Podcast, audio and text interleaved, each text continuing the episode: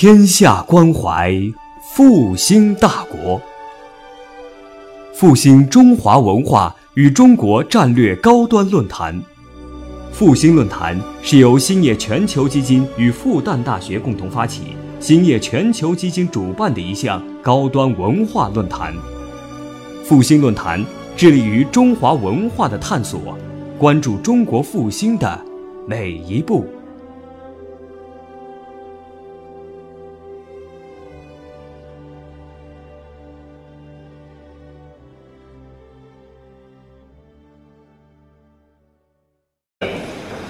那我想，首先呢，我用一个小时的时间，呃，环绕这个主题啊，讲一讲呃有关的内容，然后呢，将会有一段时间和大家互动，欢迎大家呢提出批评意见，或者还有什么问题，可以我力所能及的进行解答。那么我们讲，要了解一个国家的历史，我认为最重要的。是要这个知道这个国家是怎么来的。一个国家的存在，尽管它的标志就是它的国民，但是实际上呢，最重要的是它的领土。在我们中国古代呢，我们称它为疆域。所以这个国家的一切的历史、人物、制度啊，形成的文化，它都依托了这一片土地。当然，另一个就是在这块土地上面长期生存发展的人。所以我这本书呢是两个主题：疆域和人口。那么今天呢，主要只能讲第一个，那就是疆域。我们中国的得名，现在找到的最早的证据，就记录在这一件青铜器上面。考古学家把它命名为何尊。我们知道，我们古代的青铜器上面好多是有铭文的，因为那个时候一些最重要的文献要把它记录下来。那个时候还没纸，还没印刷，所以呢，找到的最可靠的就所谓金石，或者刻在石头上面。或者呢，把它铸在金属的器皿上，就青铜器上。那么这个盒尊上面呢，就是有铭文的，在这段铭文中间就出现了“中国”这两个字。这段铭文的大意呢，就说周武王他在攻克了商朝的首都这一带以后，举行一个隆重的仪式，向上天报告：我现在。已经占有了中国，统治了那里的民众。那么下面又讲到了王又迁回了他祖宗的发祥地陈州，重新实施武王的礼仪制度。可见前面的武王就是周武王，而后面的王呢就是武王的儿子周成王。所以这个何尊。他这个铭文所反映的时代呢，就周成王的时代，也就是说离开今天三千余年了，三千年多一点，因为那是公元，一般的推断这个时间就公元前十一世纪到公元前十世纪中间。那么这两个字“中国”，我们现在没有找到更早的文字记录。那么这两个“中国”跟我们今天这个国家“中国”两个字是什么关系呢？它的意思是不完全一样呢？还不是。但是它的确是我们这个国号“中国”两个字最早的来历。我们知道，我们的以前的文字最早的都是象形文字，就通过一个字把它的具体形状把它抽象变成文字的。那么“中国”这样其实也是这样。我们看，这是一面旗子。这面旗帜的名称就称之为“中”，这是商朝人用来召集他的部队或者民众结合的时候一个标志。因为我们知道，以往的话，信息传播不像现在啊。刚才讲通过手机啊，通过什么，比如现在通过麦克风啊，或者什么什么可以传播的很远很广的范围啊，网络呢就更可以便利世界。那么当时呢，只能够通过具体的音像、具体的形象啊，有的敲锣打鼓啊，呃或者烽火啊、狼烟呢。那么商朝呢，中心的地方是平原地带，所以他想出做一面特殊的大旗。有什么事情要结合呢？就把那个旗插在那里，一插以后，大家看到了就来结合了。由于这个旗杆是一个点，那么如果部众结合起来的话呢，就是包围着它周围。所以这面旗子是中，时间长了呢，这个中就形成一个含义，就中心、中央、中间。引申出来呢，就是核心或者非常重要，这就是中的来。那么这样一面旗子怎么变成文字的呢？那它，对吧？可能有人想这样文字表，但这样呢不够平衡，所以后来就，哎，这就是中。啊，那么以后把上面两个流苏也去掉了，就是现在楷体的中，这个中。那国怎么来的呢？国是什么意思呢？这个国本来呢，它也是，你看，中间啊这个形状。这表示人的嘴巴，啊，这个人用什么来抽象最方便呢？大概想到啊，鼻子只有一个，眼睛有两个比较麻烦，对吧？嘴巴也只有一个，鼻子画起来比较难，嘴巴画比较清楚。所以口往往一口，那么就一个人，人口人口就这么来的，对吧？这个口的下面呢，它有这个一嘎，这表示一片土地，这人主要生活在一片土地上。生活要生产要多这样的，那么因为是自己的土地、自己的家园，所以还需要用武器来保卫，说拿一把长柄的戈，所谓的自己的武器，这样还不够安全，需要造一些围墙把它围起来，这就是国。啊，那么国。所以一开始并不是像我们现在讲的，就是国家，它其实就是一个有围墙围起来的、有人守卫着的一个家园、一个居民点，啊，就是一个村庄，啊，一个城、一个小的城，这就是国。那么正因为这样呢，这个国的数量很多。你看我们现在光县级单位两千多个，如果要算上村呢，就多少？那古代的话呢，这国也很多。啊，这样的国大大小小的，这一个个居民点，呃，所以呢，就大家认为很多国。那么古中国古代有个字万，万国那就多得不得了，不一定正好一万个。那么这样，既然有那么多的国，难道每个国的地位都一样吗？那当然就不一样。那么国王住的国，或者他周围的国，大重要的贵族他的国。那当然跟一般国就不同了。那么国王住的国那是最大，所以是最中央，那就是中国。啊，所以一开始刚才我们回忆一下，那个铭文里不是讲吗？对吧？周王为什么要告诉老天爷呢？是因为他攻克了商朝的首都以后，他说我现在自己是占领了中国了。这个中国就指商朝的首都这一带。所以原来中国的意思呢，就在很多国里面，中央的国，中间的国，那么这就是中国啊。所以国是这么来的啊。那么因为这个国很多，又产生一个万国的概念啊。那国呢还有很多同样意思的，比如城邦域，这些都国的别称啊。那么国外面是什么地方？是郊，郊外面再远的地方叫叫野。那么，因为有这么多的国，所以呢，有中国啊。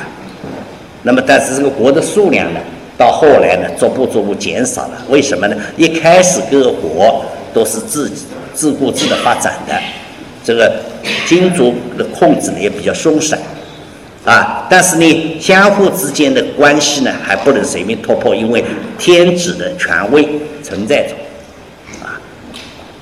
所以到春秋。初的时候，还有一千多国，大大小小。但是到了天子的权威丧失了，那么下面呢，诸侯啊，就是不再受天子的控制。那么当然，大的诸侯就要兼并，吞并其他小的诸侯，相互之间要争夺。所以原来呢，有一千多国。你比如周武王，他要攻打商纣王的时候呢，他可以发出号召，有八百个诸侯来响应他的号召。但是到了后来呢，国逐步逐步减少，而国呢越来越大，终于到战国的时候，主要的国只剩七个了。那秦、楚、齐、燕、韩、赵、魏，还有几个小国。那么到了公元前二百二十一年呢，那就只剩一个国了，就秦国把其他都灭了。啊，尽管有的像魏国还保留了一段时间，但最终实际上就变一国了，万国变成一国。那么在万国的时代，中国只是指王的王都这一带。到了后来呢，每个诸侯都认为自己的首都这里都是中国。啊，等到秦朝一建立呢，那么好像整个秦朝大家都认为我们的地位都差不多了，对吧？那所以中国的概念呢，就从原来只是很小的块，逐步逐步扩大，扩大到中原，以后扩大到各个朝代他统治的地方，是这样来的。啊啊，那么因为中国这个词。它从字面上看就是中央治国，就是所以呢，这个中国呢，从一开始它就是啊，各个政权都认为自己主要的或、精华的部分都叫中国。但是在分立的时候，比如说南北朝分了两方面，那么大家都认为我自己这里是中国，而对方呢不是，对吧？当有些政权它拨迁到边疆地方，比如说河西走廊，当时在十六国时候也建立政权，他们又认为自己的政治中心的地方就是中国，而其他地方呢算不上，它不是一个固定的概念，啊，甚至我们看到日本也把自己这个本到了中间这里叫做中国，啊，所以你到日本去看到有人写的中国产，不要以为都是我们这里的啊，他以为松茸中国的，他这个。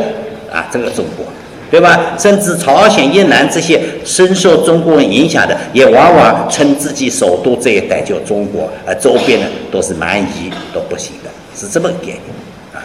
所以呢，这个中国这个概念呢，这个历史上呢是变化的。那么等到什么时候它成为真正我们国家的名称呢？那是到一百年前啊，辛亥革命胜利，那么。然后呢，建立中华民国。那么中华民国成为国号，它的简称呢，称中华或者中国。啊，那么以后呢，中国用的多了，那就就是中国就成为我们这个国家的名称。等到中华人民共和国建立，那么我们很明确的，中国就是我们的全称是中华人民共和国。啊，这个通称简称就是中国。有这么一个过程，所以清朝的时候，尽管一般人也说我们中国或者称中国怎么样，但它还不是一个正式的名称。清朝的正式名称叫大清，大清国，这是它正式名称。所以你们看，清朝跟外国签的条约都是大清国、大皇帝，比如以什么大美国、什么大法国都这么来的啊，所以它还不是中国。那么，但是呢？外国称清朝为中国，清朝有的自己也称自己我们中国。那么他这个中国的概念呢，还是一种在天下的中间啊，这自己称自己为大国这种概念，这是中国的来历。那么我们今天讲疆域，但是我们现代呢一般就讲领土。那么这个中国古代讲疆域跟领土有没有区别呢？还是有的。所以我每次讲到历史的时候，我们一般还是在疆域。什么道理呢？啊，因为古代的话，他的理解他没有一个世界观念，只有天下观。所以普天之下莫非王土，对吧？那么我这王土到哪里呢？那就需要疆域。疆，疆的意思，我们讲边疆，边疆其实两个字意思一样的，是个叠用的。边也是边，疆就是边，就是边的意思，啊。尽头，啊，和我们以前讲做某某人万寿无疆，一万年活了还没底还可以活下去，没有边，疆就是边的意思，啊，那么域什么意思呢？域是个空间范围，那么一条边加上一个空间范围，那么一块有明确界限的控制通知的地方就定下来了。那么这个谁决定的呢？在中国古代，这皇帝决定，天子决定，他就决定了我控制到哪里，对吧？他也可以分封，分封给诸侯，到给你划到这个地方是你的。所以中国古代的皇帝，他也是知道在我们中国外面是还有土地的，并不是没有了，但是他认为天下都是我，我现在只要统治到这里就可以了。这个跟现在的领土是不同的。那么具体讲有哪些不同呢？我把它列出来。首先一个，我们现在讲领土呢，是以明确的主权为根据的，但是疆域所指的境界呢，就不一定有非常完全的主权的归属。比如说。明清时代，朝鲜、越南、琉球这些都是中国的藩属国。那么，比如明朝的时候，朱元璋因为认为新建立的朝鲜的政权对他很友好，所以他一高兴就把铁岭以北的领土通通赐给朝鲜了。所以，本来中国跟朝鲜的界限不是鸭绿江、图们江，而在朝鲜建立铁岭。啊，整个朝鲜半岛东北的三分之一还是以前过元朝的，呃，辽朝的。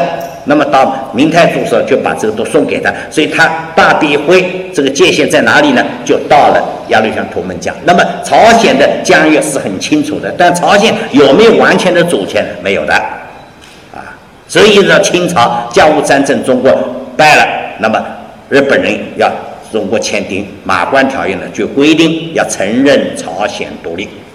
在这个以前，他没有完全主权，一部分主权是归中祖国的，越南也是这样，啊，所以这个疆域呢不是。那么今天呢，我们讲的领土的话，那就一般来讲就是完整的主权归属了。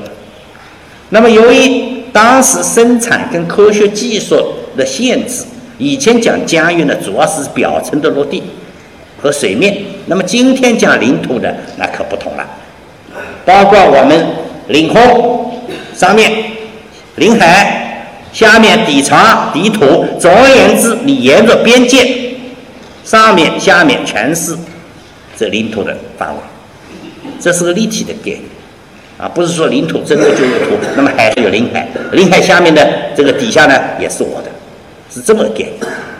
所以呢，我们你看今天这个情况就比较复杂了。我举这个例子啊，这是中国跟日本的交接的一个地图，对吧？海上面，根据现在。我们十二海里海里，那么另外呢，我们现在可以有两百海里的经济专属区。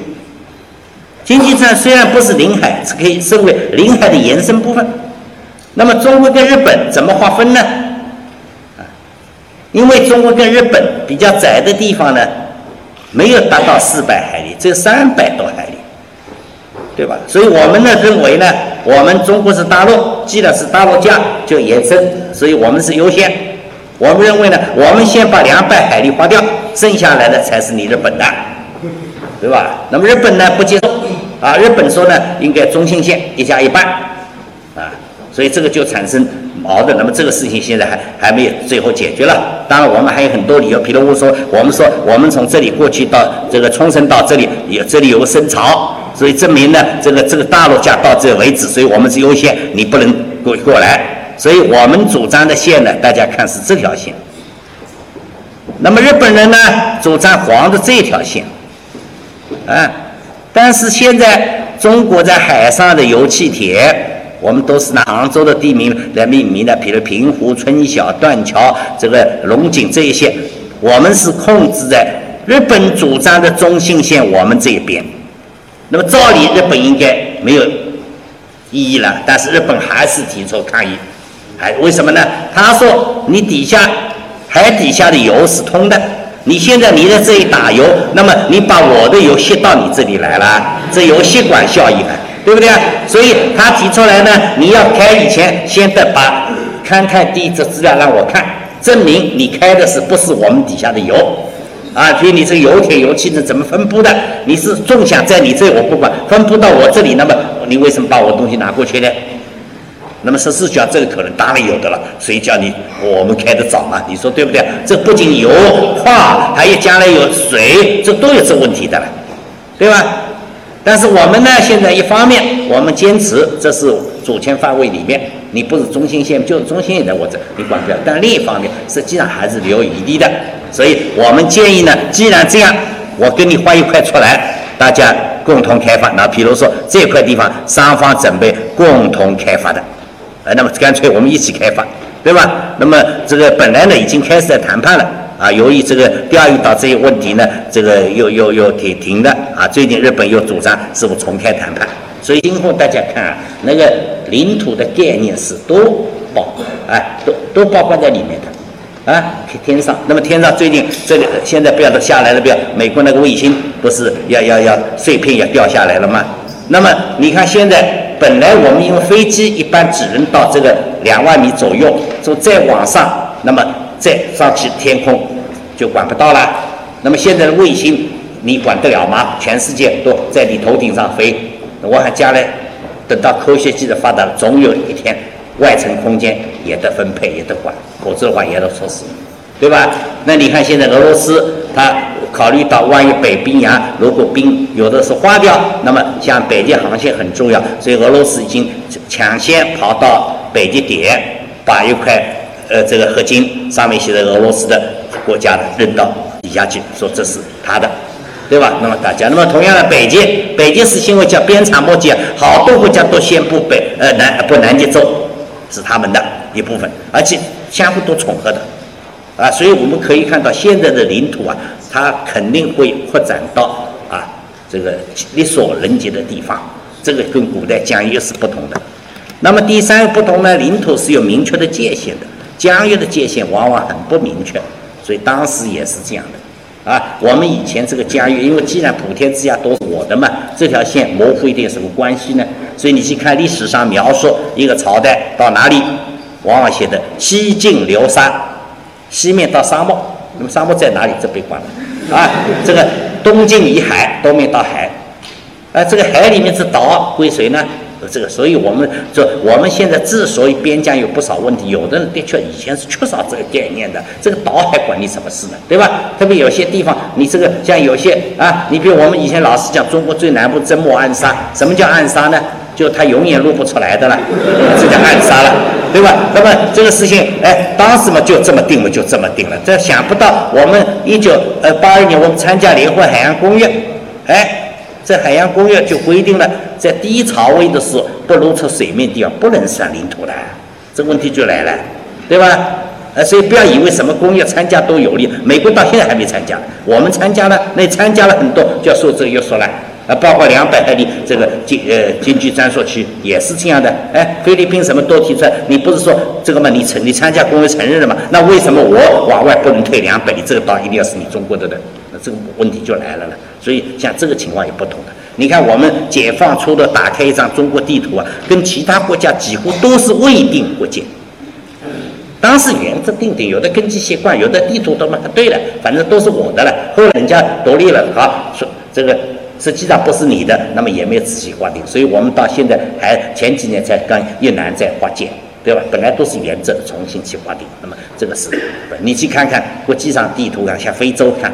尽管以前都殖民地，它有的撒哈拉沙漠就一条线，这个概念早就画好了，现代国家的概念，对吧？所以这个这也也更加有趣。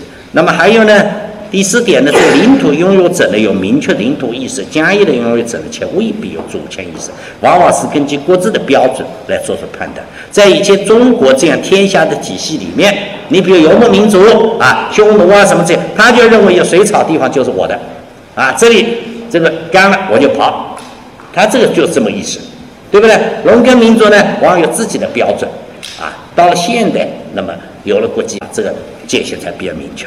但是不管怎么样，这一点要特别注意，疆域它本身也是政治概念，我们不能用文化标准来判断它的范围。啊，我们现在经常有这个错误啊，你看朝鲜用的汉文啊，因为这这不是我们地方吗？啊，这是文化标准。对不对？这种现象在欧洲，同一个民族分为不同国家，同一种文化会几个这个很很多的。哎，我们往往呢有的是讲到政治归属的时候，喜欢用这种概念啊，甚至表达什么，比南海诸岛当然是我们的，但是我们有的学者呢是帮倒忙，他起的政绩不对。你看上面有明朝的时候、宣德时候的啊瓷器啊，什么地方有这个，那这样讲法，那么土耳其有很多元元元朝的瓷器啊，对吧？啊，墨西哥也有，那你怎么办？还有我们的这个呃，这个西安出土这个罗马的银币，那是不是也是他的？这个这种都不是，这是文化，这很多东西文化移动的呢。对不对啊？那你如果说一定要讲文字、这种族，那么人家问你了，新疆用什么文字啊？对吧？所以这个疆域是个政治概念，对吧？你说新疆不管它什么文字啊，乾隆皇帝的时候，这个把这个新疆平定了，我划定了就就是，这政治归属啊，你不要去用跟这个概念搞在一起，好吧？那么有的学者还为这个啊，你看我们研究一下台湾海峡本来是没有是连起来的，那要是。连起来才是你的，真的分开就不是你的了。这这这这话对不对？所以这种这种事情呢，我们讲讲什么概念一定要明确，它的理由一定要是符合这一点的啊。那么好，我们来看看具体的这个中国的疆域呢，这个我可以简单一点，为什么呢？我们就看这个地图吧。啊，你看秦朝的时候啊，秦始皇能够统治到地方，大概在今天中国整个国土里面啊，三分之一稍微多一点。大概就这么概念，而且老实说，秦始皇统治地方主要是在北面，南面很多地方呢，他刚刚占领，啊，还来不及建立系统的行政机构。像有的呢，像广东、广西啊、福建，它只是控制了一些行政中心、战略要地或者交通枢纽，其他地方呢，还是当地的民族自己的生存。或者呢，还有很多地方还是无人区，还没开发。但不管怎么样，它已经在这样一个范围里面建立了一个统一的政权了，奠定了中国统一政权的基础。那么到了汉朝呢，就有很大的变化了。你看，汉朝的疆域跟今天的中国地图，我们可以比一比。在中东部、中部适合农耕的地区，可以说已经百分之百的。统治到了，啊，而且比今天还大，比如朝鲜半岛的北部，啊，汉朝在那里建立的郡县，而这跟内地完全一样的，对吧？越南的大部分，啊，就是建立了三个郡，对吧？海南岛曾经汉武帝建过，后来又撤销了，啊，就是台湾岛还没有去统治，啊，那么西面呢？不仅包括今天的整个新疆，还包括新疆境外今天的俄罗斯、哈萨克斯坦、吉尔吉斯啊，塔吉克斯坦，他们的一部分，就是还没有进入汉朝统治的。大家主要的是青藏高原，还有蒙古高原，另外呢，就辽河中游以北的这个东北地区。什么原因呢？因为在当时的生产条件下。东北还是太冷，农不适合开发农业，啊，这汉朝最多的人口六千多万，这点地方他觉得已经绰绰有余了，啊，那么以后呢，历朝历代的变化主要不是发生在中部、东部主要农业区，而是发生在边疆的，所以可以说汉朝呢，已经奠定了中国基础。所以汉汉为什么那么重要？人们叫汉人，什么东西都汉朝。因为秦朝时间太短，而且秦朝疆域还不够大。到汉朝的基本上，你拿汉朝地图跟清朝比，就是刚才讲的青藏高原、蒙古高原、东北，就这个区别就在这里。相反的，我们这个越南、朝鲜倒还到了以后就反反而就没有了，对不对啊？所以这个汉朝呢是非常重要。那么汉朝以后呢，这个东汉以后呢有分裂，这个是我们就跳过去了啊，总之分来分去这个范围里面。那么重新统一了隋朝，但隋朝时间比较短，以后就唐朝。那么唐朝呢，的确曾经建立过非常大的疆域啊，这个东面到了朝鲜半岛的大部分，南面还是包括越南的大部分，北面那就。因为画当时我的老师他们画地图，到底北面画到哪里呢？因为北面是没有人的了，反正也没有其他政权了。那么，哎，那么这个基本上呢，就根据元朝曾经到的地方，这是从后面往上推的，因为那边都是本身都是游牧民族啊，一天人，你说啊，冬天还跑到西伯利亚去干嘛？这种可能它进行迁移的，所以大致就这个范围。那么西面呢，是达到了中国历史上最远的地方，到了咸海、阿波河流域、谢尔河流域，就一部分就今天伊朗的地方。这也是个偶然因素，因为这个时候正好等到唐朝扩张到中亚的时候。正好波斯国就是现在的伊朗发生内乱，那么其中有个王子的，就带了他的土地投降唐朝，所以唐朝就扩张，但这个时间很短，三年。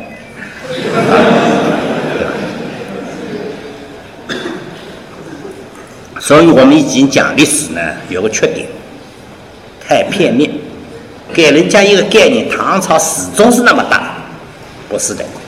这是唐朝最大的时候，但这个时间比较短的，而且唐朝也有不如汉朝的地方，为什么呢？到安史之乱爆发，唐朝呢，它本身啊，这个忙于镇压内乱，所以呢，边疆的地方有的就丢掉了，啊。又比如说，这里我把那个从蒙古高原以上贝加尔湖、西伯利亚都画在里边，这个原来是突厥人的地方。等到后来唐太宗对突厥宽大啊，这个国很养了很多突厥人，以后突让他们回去，一回去他又建立后突厥国，所以又不归唐朝了，对吧？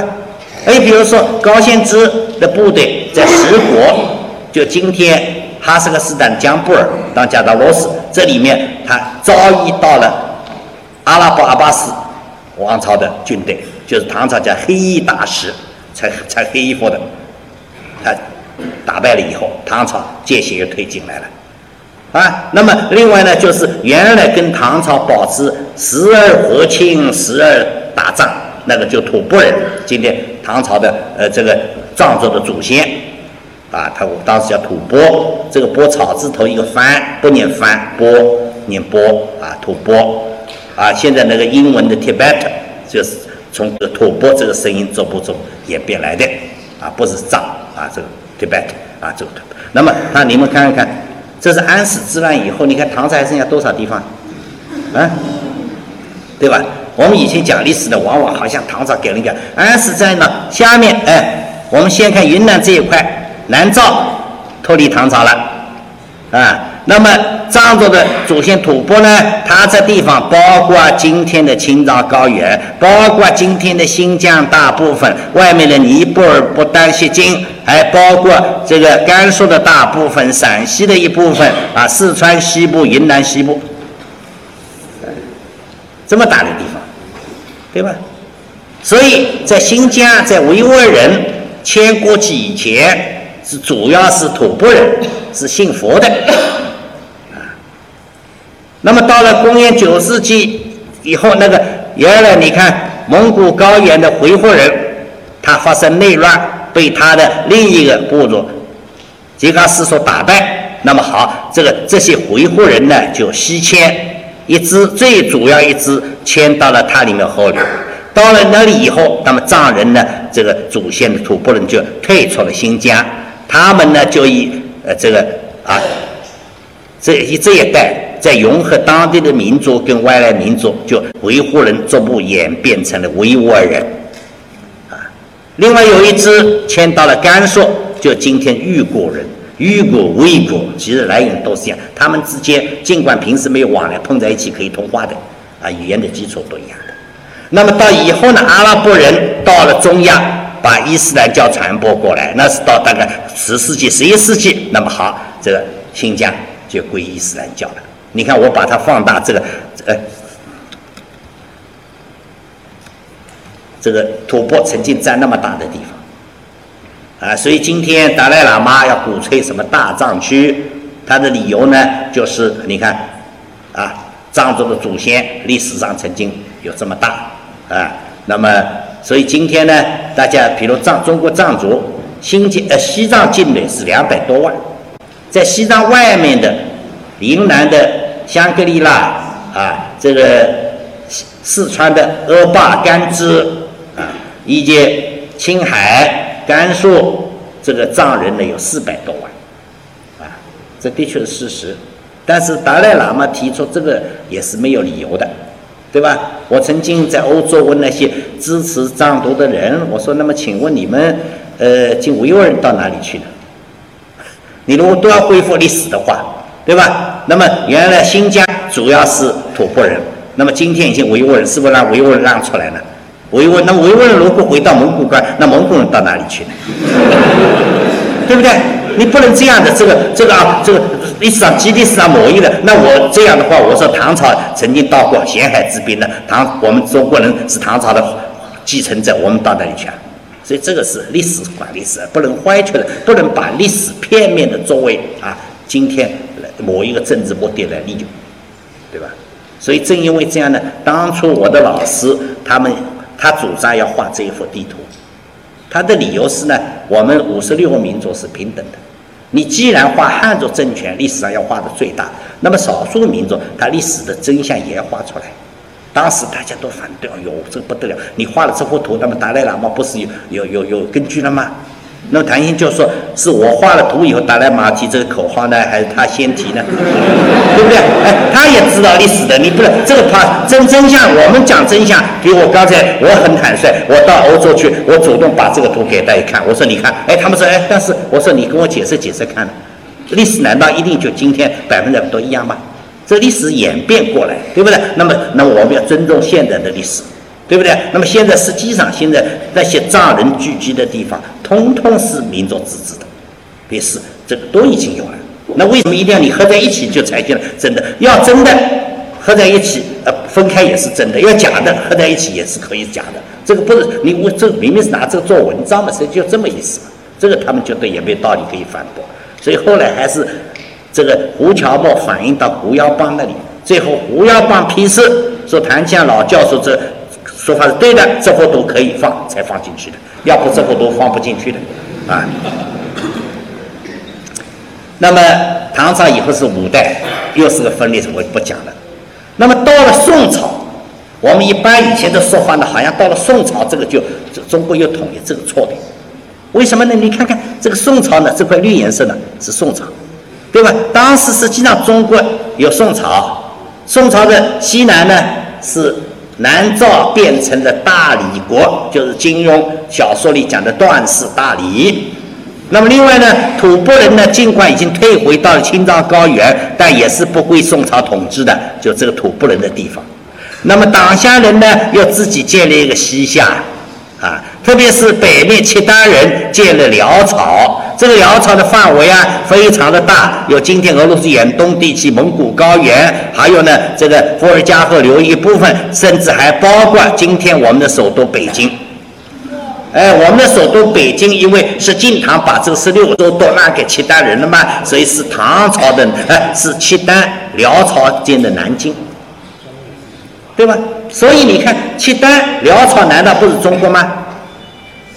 西夏难道不是中国吗？对吧？所以实际上对中国的大范围来讲，那么是一个大分裂的时期。宋朝不过是小统一，啊，所以以前我讲中国的统一时间没那么长，有些人跟我争论，那就问他，我说，请问你这个时候算统一了没有？如果你这个算统一，我们连北京都不要了。对吧？而且外国人的确是把这些都看成是中国一部分的，比如说斯拉夫人，那么他们呢就认为自己东面有个大国，这个大国契丹人就是中国，所以到现在为止，俄语里面叫中国叫给大给大就契丹，哎，就契丹人间的，他认为是，一直用到现在。对吧？外外国都认为这中国一部分，我们自己都不认，这个怎么回事？对不对？如果你说宋朝是统一了，那么就是这些地方不是中国，以后就是空侵略出去的、扩张出去的。而我们是这样认为的，就整个这里都是原来唐朝传下来，不过又进入一个分裂时期，以后呢，慢慢慢又重新统一了。啊，那么南宋呢，就是以后女真人取代契丹人。把界限更推到南边了，推到了淮河、秦岭了，其他没有太多变化。那么这个局面谁来结束的呢？蒙古人，蒙古人建立元朝了。啊，元朝对于中国历史来讲，最重要的一点，不在于他仅仅灭了南宋，而且在于他把西藏第一次从元朝开始把它那进了中央政权的管辖，所以我们现在讲西藏自古以来是中国领土，也不是说它这个汉朝、唐朝，我们一般说法到了十三世纪就元朝。那么元朝呢？因为这里有很多道理的。你看中国历史上几次大的统一都不是汉族，都不是汉族做到的。为什么？汉族瞧不起游牧民族，这些地方送给我都不要，啊，就这样的了。啊，经常你看派汉朝、唐朝军队打到那里就回来了，这些点不毛之地有什么用呢？但是倒过来，游牧民族他一旦到了内地，哎，他不肯再回去了，哎，就这样，对吧？而且一开始呢，他进来时候开始对那个农业。莫意思，认为莫也厉害，所以曾经有人跟蒙古皇帝建议把汉人通通赶走，这一趟都放牛放羊。但后来才发现种种庄稼比放牛放羊好啊，他进来一过生活，房子里生活比帐篷里舒服，所以都不回去了，对吧？也正因为这样，因为是蒙古人，所以会看重青藏高原，汉人不要的，这个这谁是要这地方，对吧？他有的地方要是要上去干嘛去？而蒙游牧民族他的，所以等到这个蒙古人南下的时候呢，他就是在今天的这个甘肃，所谓凉州会谈，跟吐蕃的贵族代表见面。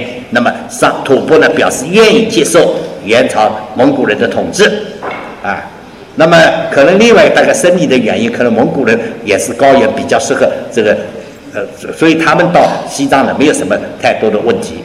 那么到后来，一部分贵族呢又有一点反悔了，所以忽必烈就下令，这个在灭大理的时候，军队就到了吐蕃的边界，这样吐蕃才全心全意的归顺。那么元朝对在西藏的实行特殊统治，他不建立省，而是把它归宣政院管辖，开始要总支院。这个宣政院是个什么机构呢？不是宣传部、政治部，而是当时管理天下的社教宗教，等于相当下国务院宗教事务管理局，他把西藏给宗教管，因为他就是宗教。另一方面呢，他又非常尊崇皇教，啊，比如说宗喀巴就被称为帝师，皇帝的老师，对吧？这个，所以你这样的话呢，这个宗教上他们联系，因为蒙古人自己没有什么宗教，他对这个一向很尊崇的，啊，所以元朝。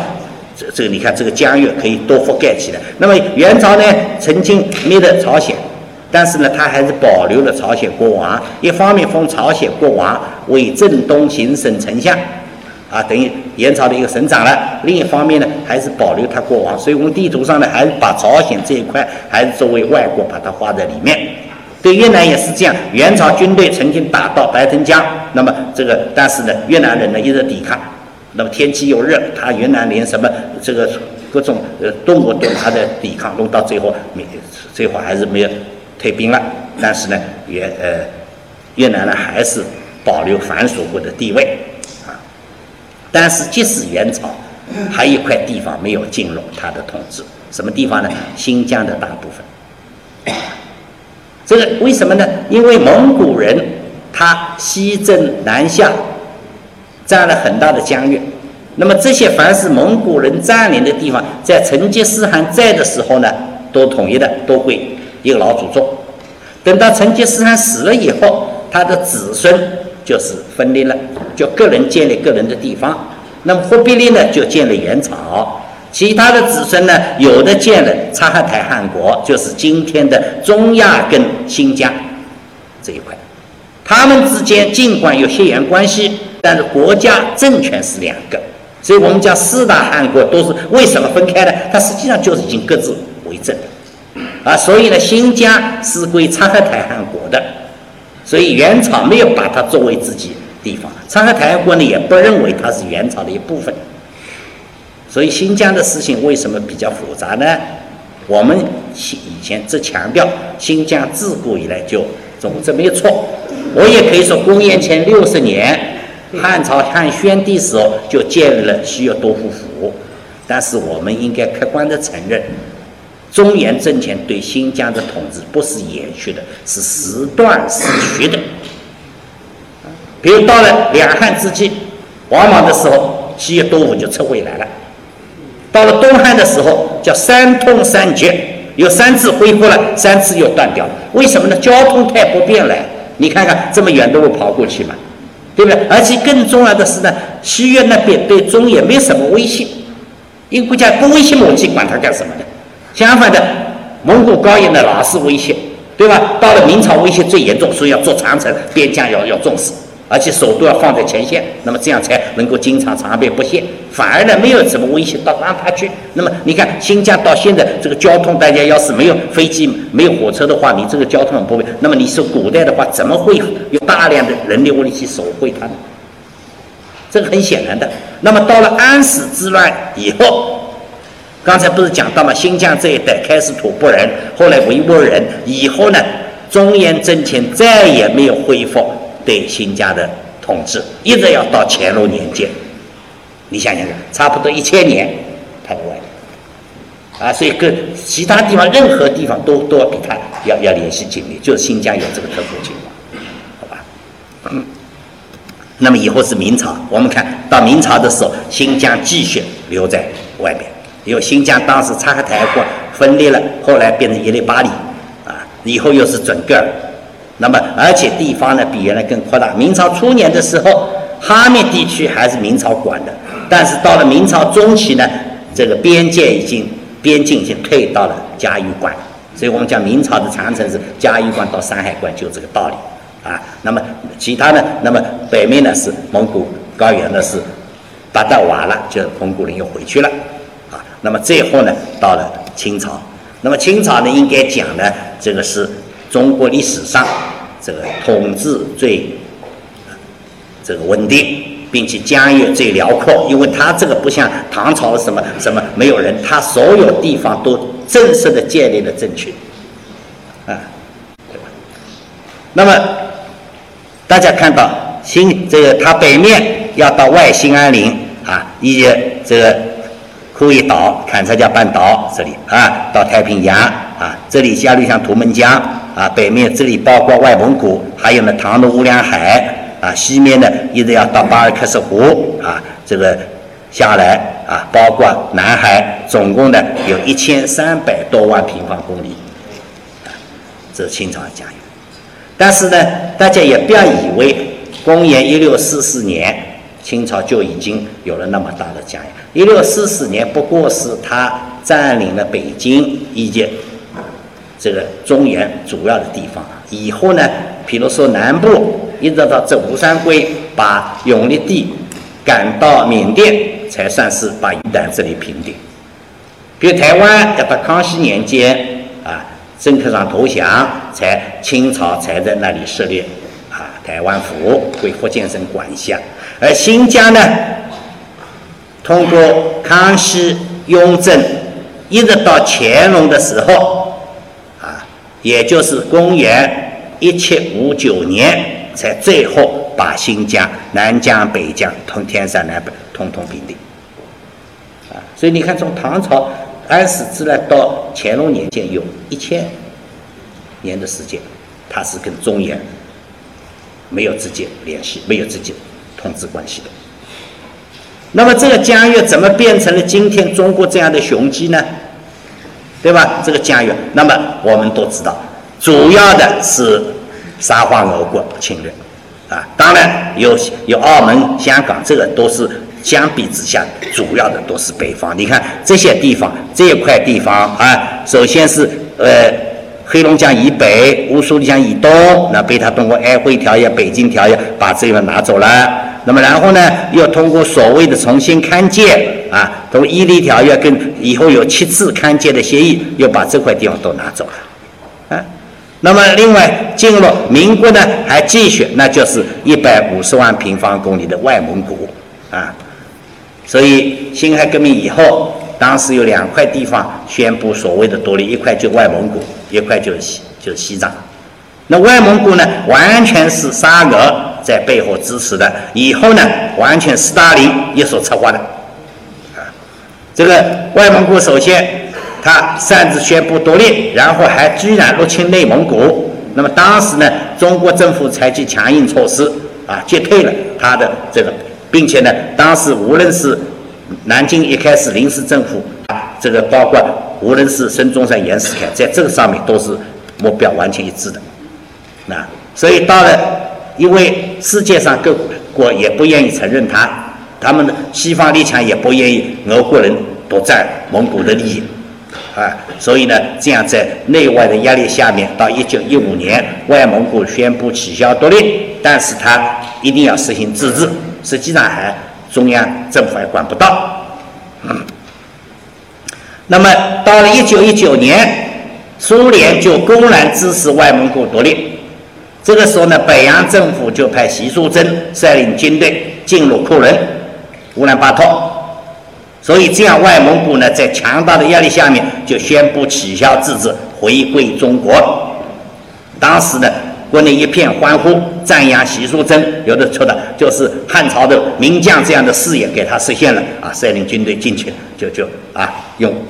收回了我们国家的主权，但是北洋政府内乱不断，不久习淑珍就率边防军就回来了。这个边防军，那么好，你这样是呢？那么那一边苏联呢，就是成立蒙古人民党，就是蒙古的共产党，而另一方面的习淑珍的军队呢又撤回了。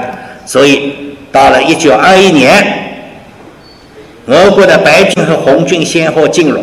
首先，白军进入，然后红军借口追到白军谢曼诺夫的部队，他也进入。那么，在这个苏联军队的支持下面，外蒙古就宣布独立。但中国政府呢，一直没有承认。啊，到了二四年，他们公然成立外蒙蒙古人民共和国。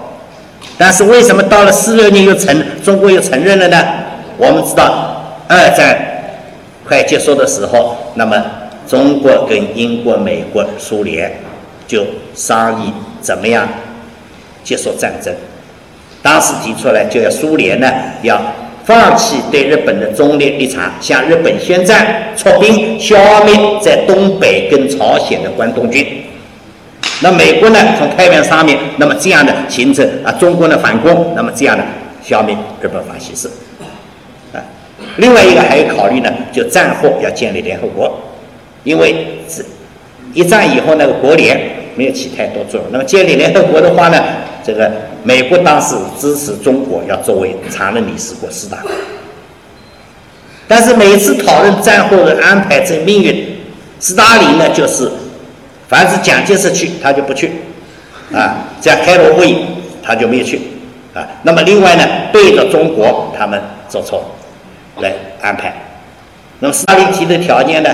一个就是要东北要恢复原来沙皇俄国日俄战争已经的态势，那就是说要把从满洲里到大连的铁路由中苏共管，但是以苏方为主，啊，他这个铁路不单铁路，还包括铁路周围的地方由他来管。另外一个呢，就要把他要旅顺港军港租借给他，啊，把大连港的作为自由港。要保障他的东北的权益，那么这个呢，蒋介石答应了，因为这个你也没有办法，要突出兵嘛。那么还有条件呢，就是要承认外蒙古独立。那么在这点上呢，蒋介石有私心的，因为斯大林承诺，就是你如果答应这些条件，我就承认你是唯一中国唯一的代表。那么是蒋介石以为这个意思嘛，就是他不支持共产党了，支持他了，对吧？哎。这个是没有口没有没有书面协议的，就是口头承诺的。那么另外还有一个因素呢，当时苏联在新疆制造了叛乱，就是所谓的三区革命，在新疆伊犁塔城阿山，今天阿尔泰这个地方啊，这个建立了一个东突厥斯坦伊斯兰共和国。所以我们现在讲东突东突，就是斯大林出来的。对吧我们解放以后，居然长期叫他三七革命，革什么命啊？分裂祖国，对吧？哎，这个这个，我觉得历史要还他的真相了，对吧？我们当时有些立场，今天看的是有问题的啊！只要是打击蒋介石、打击国民党，我就支持，对吧？斯大林就是共产国际就这样，他公然的号召内外蒙古、新疆、西藏、台湾要起来独立，就这样的一个立场。那么当时呢，斯大林还。容易，如果你这个蒋介石呢，在这个情况下呢，就也提条件，就是你如果这个放放弃支持新疆的这些啊这个这个山区的这些人，那么我也可以考虑承认外蒙古。所以这样呢，这一货呢达成了协议，在一九四六年，中华民国政府呢宣布啊，让这个外蒙古呢进行公民投票。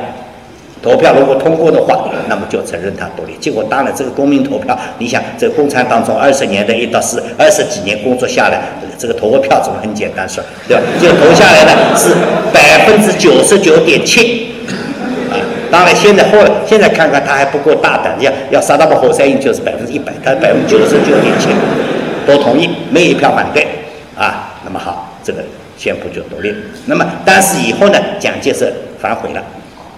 就是在台湾召开的国民党的代表大会，他承认当初承认外蒙古独立，这是我犯下的罪恶。啊，他说呢，斯大林言而无信，因为他后来发现上当了，斯大林哪里支持他？斯大林悄悄地送武器留给共产党，东北不一下子后来后来变成共产，对吧？所以他说呢，这个因为斯大林言而无信，我本来想着先答应了再说，以后企图恢复，现在看来恢复不了了。所以呢，这个当时蒋介台湾宣布撤销对外蒙古的承认，所以台湾你去看他画的地图啊，还是把外蒙古都画在那里的，这又画在那里，所以台湾的教科书上说中国领土的形状不是讲雄鸡，而是一张秋海棠的叶子，啊，我到台湾第一次去，那个台湾的电视台还有个节目，每天都有叫海棠风情，就相当于我们央视的祖国各地。所以今天河南，明天山东，就各地的情况，对吧？这就外蒙古的这个。那么，但是呢，这个历史呢有它的局限，因为我们当时没有其他选择，是对苏联一边倒，对吧？中国建立，新中国成立，那么苏联马上带领蒙古这些国家宣布承认中国，我们跟他建立外交关系，啊，所以这个一直到现在这个事情啊，四九年就跟他建立外交关系了。啊，这个历史我们长期不能不能多讲啊。我们年轻的时候，如果我来不小心讲了外蒙古，马上这是反过的观点。什么外蒙古？蒙古就是要蒙古人民共和国，不能叫外蒙古啊。这个对吧？当时反右的时候，不少人就是因为讲这段历史啊，讲苏联在东北的这个什么强奸妇女这些，就成了右派分子了，啊，对吧？所以当然现在我们历史的真相就是这样啊。那么好，时间也到了，我这。那么目前我们剩下什么问题呢？应该讲中俄的边界现在划定了。那中俄的边界是划界，一方面承认现状，实际上稍微有进出呢是黑瞎子岛。黑瞎子岛三百多平方公里，原来一直是中国的，但是张学良制造中东路事件，张学良呢当时希望呢，就他以为低估了苏苏联的力量，他认为凭借东北军就可以用武力把他赶走。他目的是好的，但是效果不好，一打下来根本打不过苏联红军。那么这样的红军趁机就干脆连黑瞎子岛作战。那么我们这一次划界的时候呢，就经过交涉呢，黑瞎子岛归还中国差不多一半，一百七十一大平方公里。那么我们另外呢，把一个几十平方公里的沙洲阿巴盖图给了给了俄罗斯。那么这个界限呢，算是划好了。啊，第二批呢，唐努乌梁海。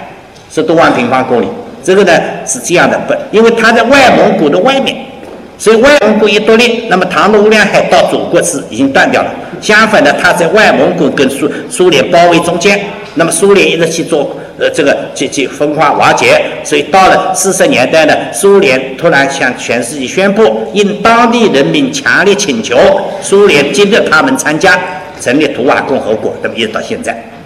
啊，那么这个呢，我们解放以后从来没有谈过这个事儿，因为我想谈也没法谈，你要收回，你怎么收得回呢？讲起来他们民族自己他自己要愿意的，对吧？那么另外你如果说了承认好也不承认好，所以我们始终既不承认也不否认，从来没表过态。但是呢，俄国人很重视的，前几年普京每次到生日都要到那里去过生日。现在这个地方世界就是现在读图瓦，你们去看这个地方世界自然遗产，风景非常好。啊，有高山，有这个，有有瀑布。那么，普京在又是游泳，又是什么骑马，就这个地方。那么，中国跟朝鲜，中国跟朝鲜呢，一般的边界是不成问题的，就是鸭绿江、图们江，最多是江中间有什么主航道沙洲，但是中间有一段到了上游是长白山天池，啊，那么这天池呢，本来一直是清朝控制，因为清朝满族认为。白头山长白山是满族的圣山，是满族发祥地，啊，这个一直要派人去记记的，在那记上的。所以到了清朝中期呢，曾经派人去勘探、勘察一下，到底这个长白山到哪里范围。当时派了莫克登去，莫克登去看了以后，发现整个长白天子都是清朝的，朝鲜的边界呢是长白山南面的小白山，所以在那里竖了一个碑，这个就是这个碑现在还是朝鲜是这界碑莫克登碑。但是等到莫克登回去以后呢，他们悄悄地把这个碑往北移动，因为反正清朝被常住呢，就移到北面的。但是即使这样的话，长白山天子也还都在中国境内的。到上世纪六十年代，中国朝鲜划分边界，为了表示友好，特意规定去谈判的代表告诉我，当时中央接见他们，要他们去划界的话呢，就把天子的百分之六十几划归朝鲜，我们留了百分之三十几。那么另外，天子周围十四个山峰，包括最高的白头山，把十一个山峰，包括白头山在内划给朝鲜，我们留了三个。啊那么照理这个朝鲜应该满意了了，但是朝鲜在韩国都有一些极端分子认为整个天子应该都应该他们的，所以现在每年这个韩国很多人跑到天子，有的在那哭，有的在那拜啊，说怎么样，对吧？甚至有一年开冬奥亚洲冬奥会，在领这个韩国运动领奖，突然自己拿出一个呃标语，上面写的长白山是我们的领土。当然后来他们这个外交部是道歉的。啊，这个他的正式立场不敢这么说。那么朝鲜拿到白头山以后呢，把它改名为将军峰。他说金日成曾经在那打游击，后来又编了一个神话，说金正日就是出生在将军峰，并且得到了女神的保护。啊，这个是朝鲜的党史正是这么说的。所以每年的这还到那朝拜。啊，实际上呢，据我了解呢，金正日是在苏联的，啊，根本不认。那么中国朝鲜还有问题。就是因为乌苏里江以东的领土归了苏联了，归了俄国了，那么就碰到图们江最后有十几公里的一段，南面是朝鲜，北面是俄罗斯，我们就没有出海口了。那么当时划界的时候，去划界的大臣叫吴大成，上海以前的画家吴湖凡的祖父。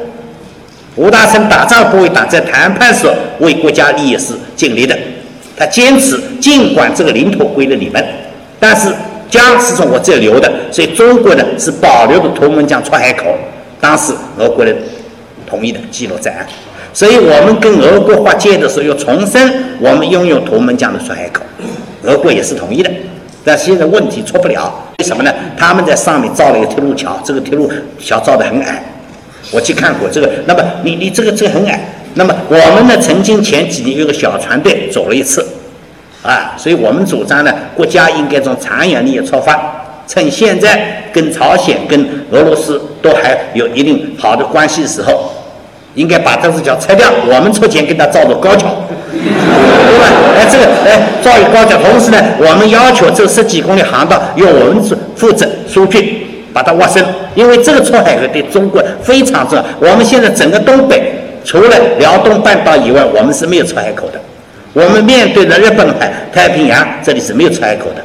现在只能够借朝鲜的罗津港，从延边这里汽车把运我们租借了它的港口，这样才有朝东面走。如果这个图们江出海口对国家来讲是非常重要的啊。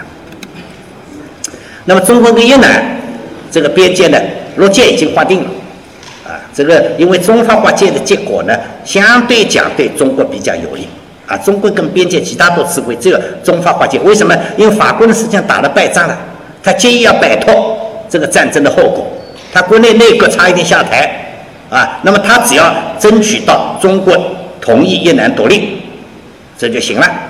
所以，那么加上划界的时候呢，我们派过去的官员。啊，是一个广西人邓廷修，他对边界情况非常熟悉，寸土必争，所以真的结果呢，应该承认这个划界一定程度对我们比较有利的。啊，比如举个例子，越南的主要民族是金族，我们五十六个民族里有金族，在哪里呢？就是靠近边界的岛上，这个岛就是这些金族三岛，就是当初划界所划进来的，应该讲还是比较有利的。那么这一次呢，主要是定界碑，把那具体的界砍掉，因为中国跟越南、跟缅甸、老挝这个边界了，因为花了多次，有的根据习惯的。那么现在甚至说这个情况，一家人啊，这个厨房在越南，课堂在中国，有的人前门在缅甸，后门在中国，这样子。那么所以这一次呢，是正式定了一千五百个界碑，把它都都都定定固定了。啊，但是还很遗憾，出了一个很不应该出的事。啊，据说华建筑的组长被越南收买。啊，是啊，后来中央内部有通报的。代价很低，大概就一个女人几万块钱。当然还要及时发现，没有造成什么损失。那比较麻烦的呢是在海界，海界的原因就当初毛主席大力支持越南，啊，这个大家看到有个白龙尾岛，看到啊，这个白龙尾岛呢，你们看离越南是比较近近的，对，离海南岛比较远。那么，一九五八年呢，胡志明见到毛主席，结果毛主席提出来，哎呀，我们你们中国这么大，我们老老大哥了，越南是又穷又苦啊，我们渔民打鱼的地方都没有啊，你这个白龙围岛嘛，就送给我们算了。毛主席好啊，送给你们就送掉了。哎，当初还登了报，说渔民们接近很高，敲锣打鼓迎接越南人，临走的时候嘛，渔网渔船都留给他们了。那么广西呢，还派了个专员去办移交手续。那么现在问题来了，这个岛就归他们也就算，你要划海界了。越南人开始狮子大开口提出来，你看我这白龙到海南岛，我们中间划界，这一划不是把我们海上北部湾很多地方都划到他那去了吗？一度造成我们十万渔民下岗，没地方打鱼了。大家记得吧？几年以前报上都登了越南人这个扣留我们的渔民。那么当时温家宝亲自讲话，讲什么话呢？必须保证我们渔民的生命安全。大家看不懂，怎么样保证生命安全就行了？实际上就是因为他说这个海上是他的，你到他那里去了，哎，那么后来总算是谈判，那么再加上越南呢，有些地方也还有求于中国，比如当时苏苏联解体以后啊，给他援助都没有了，而他的原来的援助项目都是中国给的，都到了维修这个阶段了。啊，那么中国要再没有它很多是没有法运行的。那么经过我们努力，总算做到一条，就是其他地方根据国际惯例划界，白龙围岛不行。那么所以你们看，现在界限呢，就不是划在，照理说呢，如果照国际惯例呢，这里白龙在海南就中间要划在这里的。那么现在呢，总算这样把这一块地方叫做共同跨界渔区，大家可以去打鱼。规定船的数量，规定时间。那么这个线呢，从百伦河口出来就没有完全按照中心线，白龙尾岛跟这个中心画。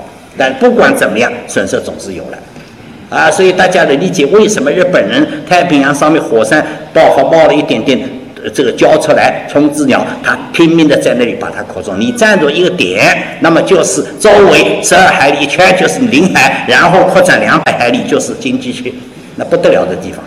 所以这个领土一点都不能开玩笑的啊！那么最后呢，还有我们看看中印边界，中印边界呢，这个矛盾怎么起来的呢？也就是因为这个西藏当时辛亥革命有宣布独立，那么中央呢鞭长莫及。相反的，英国在总统麦克马洪呢，他就提出来：你们既然独立，我给你划边界，这样就召开所谓西莫拉会议。这个西莫拉会议最后，这个中国政府的对吧？陈一帆也赶到了。但是跟中央政府训令的，他没有签字，不承认的。但这么一来呢，英国单方面去划定了麦克马洪线，这个麦克马洪线就把藏南地区达旺以南的地方有九万多平方公里划到印度了。另外西面也有个阿克塞钦四万平方公里，现在还在我们控制着。中间有个一千多平方公里的，一千平方公里左右的也在他手里，所以叫东段、西段、中段。那么。印度人呢，不断的向，特别五十年的上市以后呢，他不断向这个地方藏南移民，开始叫东北特区，后来呢就建立叫阿鲁纳切尔邦。印度现在二十八个邦，包括最近地震的锡金邦也包阿鲁纳切尔邦，啊，那么六二年的时候呢，我经我们曾经发动过边界自卫反击战，把这段都收回了。啊，当时印度非常紧张，说开会要新德里也守不住了，因为一离开山，下面就马平川，而且我们已经把他两个准将打死一个，俘虏一个，啊，印度很不经大，缴获了大批武器弹药，军队也付了很多。但是我们突然宣布，我们撤退，把俘虏弹药通通送回，我们撤退了。所以现在有的人讲这个仗还打它干什么呢？我想也是不得已的。当时六二年是我们最困难的时候，全国人民饭都吃不饱，对吧？而且呢，当时地形很特殊，因为喜马拉雅山南面，它跟北面就只有几个山口通，这个山口一般到现在就封山，要到明年五月份才开。那你一支军队在那里，后勤补给都没有，你能长期接手吗？你发动突然袭击行，一直守那行吗？而且政治上，中国非常孤立，连赫鲁晓夫虽然没有跟中国还没有拉破面子，也指责我们这个侵略。但这个仗还值得，为什么？这一仗打了，至少印度人没有进一步的来蚕食我们的领土，还是维持了这个啊稳定的局面。那么现在呢，在谈，已经谈了三十多年，快四十年了，还没解决问题啊。这个因为大家的这个嘛，那么但是我个人觉得呢。领土已经失去了，并且人家已经几百万移民已在那里生存，一般是除非你动武，否则是没有可能收回的，对吧？动武的话呢，也有长期的后果，非常严重。你对付这些人怎么办？你把他们都赶走啊，都杀掉啊？现在社会可不行啊，对吧？但是你如果你说这些印度人，他会因为你中国人中意你中国吗？对吧？所以这是很麻烦的事。这是现在我们比较棘手的就是。但现在中印三方领导人都大家承诺不以武力来形象处，都有这还是用用谈判来解决。那么就即使拖在那里嘛，至少能够维持稳定嘛。那么南海诸岛的问题呢，简单讲一讲呢，就是我们现在国家对外。我们讲自古以来是我们的，这个是没有问题。为什么自古以来我们书上有的这个这些好多国家的文字都还没有？那当然是我们的了，对吧？当然是我们我们我们这个命名的了，对吧？一直到近代，他还没独立了，还是殖民地了，殖民地都走了，对吧？问题呢，根据现在国际法还有第二条，我们讲的比较少，就要你能够实施延续的有效的行政管辖。那人家问你，既然是你，怎么管到人家手里去的呢？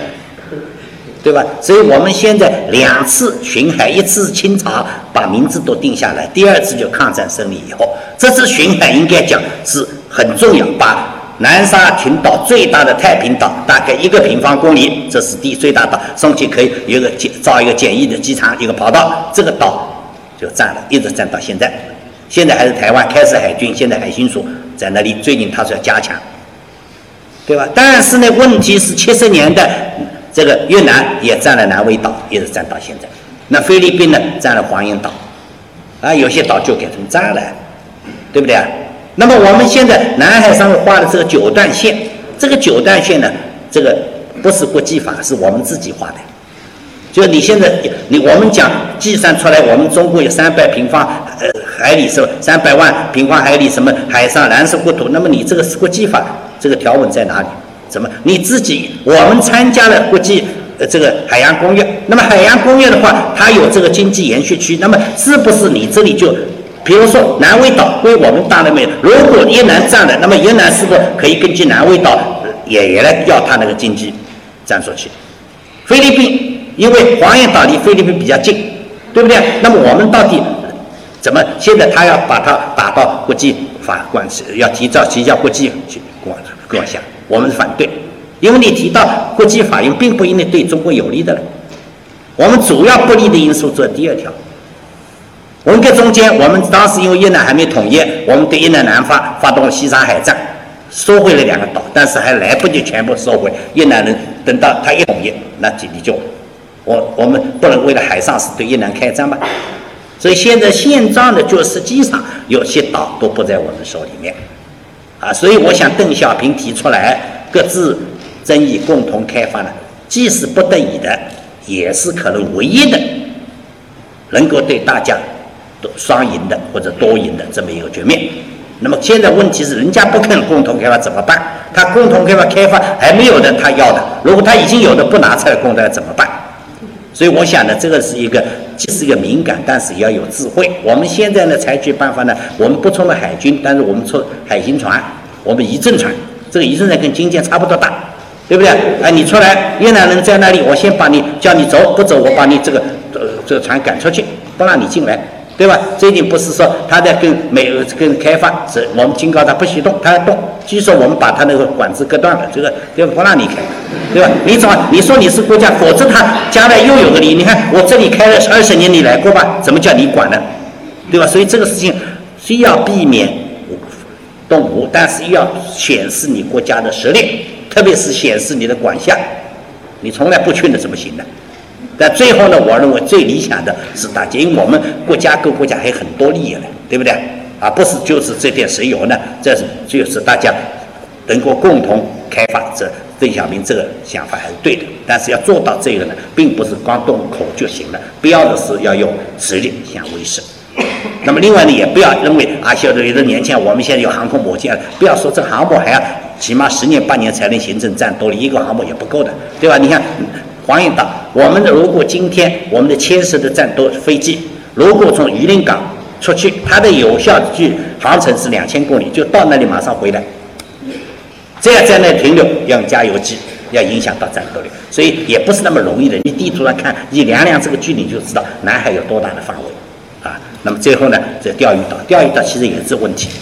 对吧？我们历史上怎么样都没有问题。日本有个这个学者井上清，他甚至还写过一本书，讲钓鱼岛自古以来是中国的。这个书在日本人错，而且他也照样做教授。不要以为他就他只是肯定你自古以来是你的。但是第二条呢，我们就麻烦了。为什么呢？二战以后，当时罗斯福曾经提出来，中国可以去占据冲绳岛、琉球。蒋介石没有吭声，因为蒋介石知道中国没有海军。另外，他知道唯一的一些美国的登陆艇，他要赶快把军队运到东北去，否则东北都被共产党抢走了。啊，所以冲绳结果是美国占领。美国一占中领，他冲绳，他就把钓鱼岛划归冲绳的防区。到了后来，美国把冲绳交给日本，他把钓鱼岛一起交给日本了。哎，这个事实在里面，对吧？当然，美国人后来也耍滑头，他说我交给。台日本的不是主权，我交给他的是行政管辖权 （administration）。至于钓鱼岛的主权，他建议由日本、中华人民共和国和、台湾你们去协商，就这么个事。但是造成的事实呢，客观上就对日本有利，因为你行政交给他行政管辖权了嘛。而日本说这是二战以后美国给我的。对吧？所以我们老是跟他讲治国，这个没有多大用，关键在金不在国，对不对？那么后来呢，有这个美国的华人啊，据说盛宣怀的孙女拿出一张诏书来说，慈禧太后曾经把这个岛赐给盛宣怀，让他采药。这个后来证明这个招数伪造的是假的。那么就算真的有没有用呢？真的也没用。为什么呢？这个招数你执行了没有啊？你没有执行啊？这么多年你再来执行，那么这个无效，这个招数你都当时真的占了那也好，你没有占到呢。这个实际上美国人占了，美国人给日本的，所以邓小平提的方针也是针对这个事实来的，对吧？那保钓运动，我们这样先是主权是必要的。但是呢，就怎么样，就是最后达成一个对双方都有利的办法。那么邓小平呢是很现实的。你现在日本人承认这中国的办不到，要我们承认他的，我们也不干。那怎么办呢？我们是不联合起来，先到底你说有谁？我们打打看有没有打下来，什么都没有，继续吵吧，对吧？哎，如果打下真是个大油田，那么我们大家分分嘛，多少对两个国家都有点好处。那邓小平黑猫白猫，这这这这好猫，对吧？就这个意思。所以我们现在你看钓鱼岛呢，我们。一个理论上我们寸步不让，实际上呢，我们过一段时间要想办法去宣示现主权，所以我们经常你看过一段时间去一个什么考察船调查船转转啊，这个这样的日本人管抗议，我们管，然后我们回来，然后我们也抗议好，抗议完了是吧？对吧？但是如果有的时候何必呢？但你想，你如果不去，那么过五十年，日本人说，你看你说是你来过命，我们倒一直守在那里了。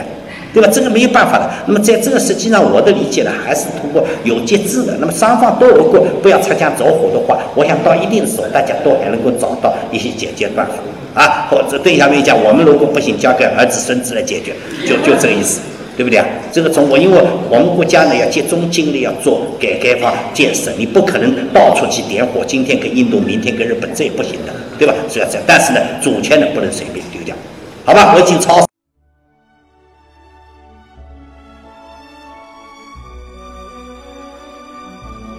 感谢聆听本期复兴论坛。